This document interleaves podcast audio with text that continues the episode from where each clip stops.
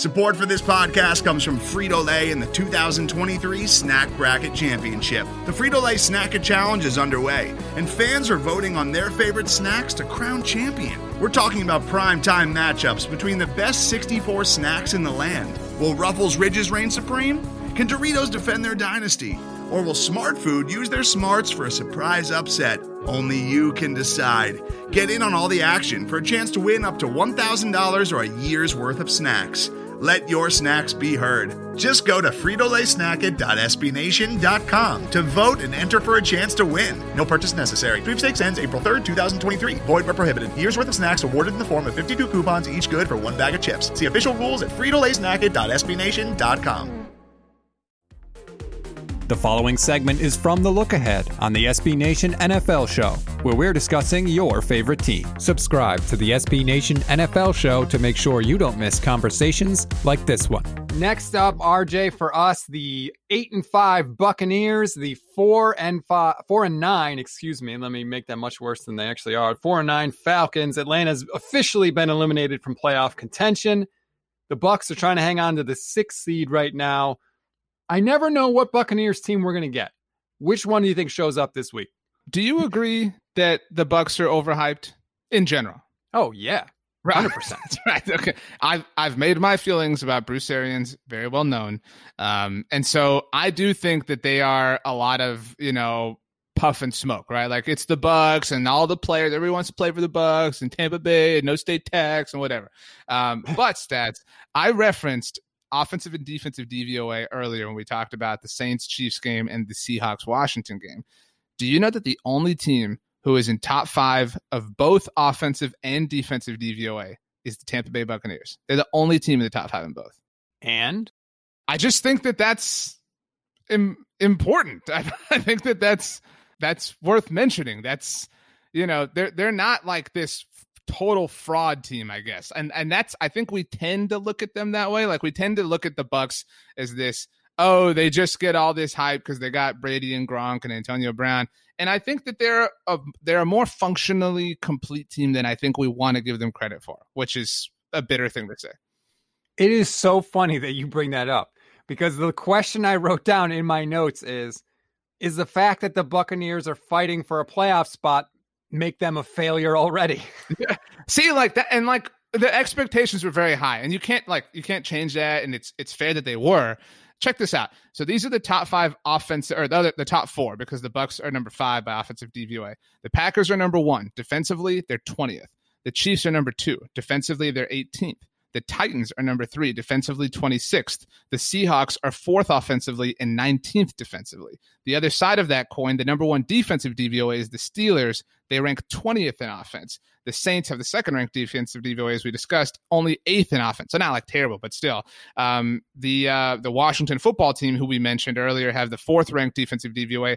They're 29th by offensive DVOA. The only team that overall comes close to the Buccaneers is who? In your mind? We haven't really talked about them so far today. I don't know.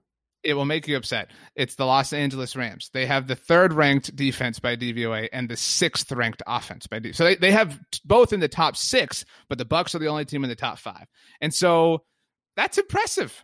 I think that we just we expected them and we continue to expect them to win every week. Like we expect them to be the Chiefs because they have the names, right? But they're just not. And I think the fact that they're even this good despite all of the circumstances, and granted they have an overwhelming amount of talent, speaks to how good they ultimately really are. I still do think that they're probably an easier route than any other competitor, either in the NFC or AFC.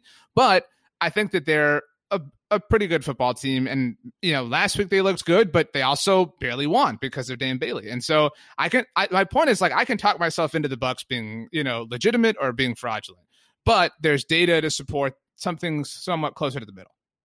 I totally think that I could be biased against them. Like the eye test is the worst possible test, I feel like. It is not right. objective, it is influenced by a zillion things, and maybe I'm being influenced by all the names that they have there. When I look at the Bucs, I see a team that's less than the sum of its parts. You could argue that the only difference between this year's Bucs and last year's Bucs is the fact that Tom Brady's not throwing 30 interceptions. That's fair. Like, could they have could they have done this with another quarterback that's not Tom Brady? Maybe. It's like sometimes, and I, I'm talking like a standard coffee mug's worth of tea. Sometimes I, I will double bag it for no reason other than that I just feel like it in that moment, right? And it's really not that big of a difference from from from like a single bag effort and that's kind of what they are.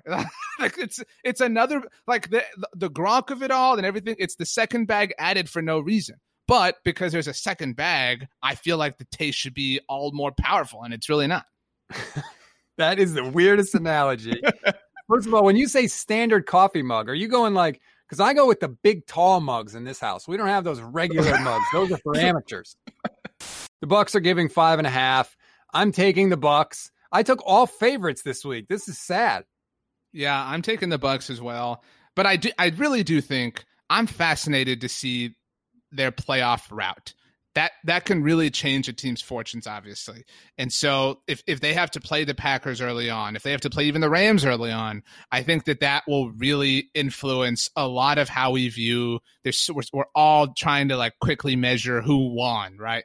that will very, very, very much impact this discussion and the discussion is going to be forever, even though it has nothing to do with it, which is the way football goes. Do you think the Bucs have a weird advantage that most warm weather teams don't have in the fact that Brady's played in New England for two decades? So if they did have to go on the road to a cold weather place, like he's going to be just fine.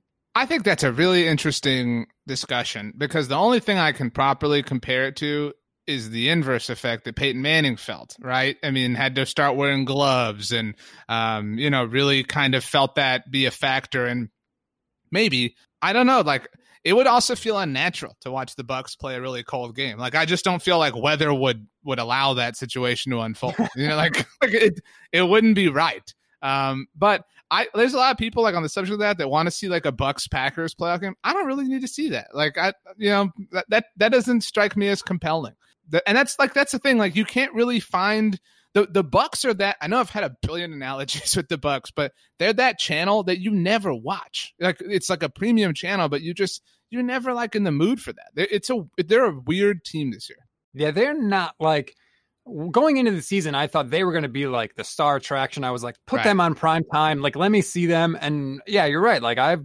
not really dying. There's a million teams I'd rather watch with a much worse record than the Tampa Bay Buccaneers for sure. Totally. And there are teams that you hate watch, and they're not even that. Like the Patriots were like a hate watch team. You know what I mean? But like yeah. they, they don't even have that factor. And like even with all the stories, it's just it is what it is.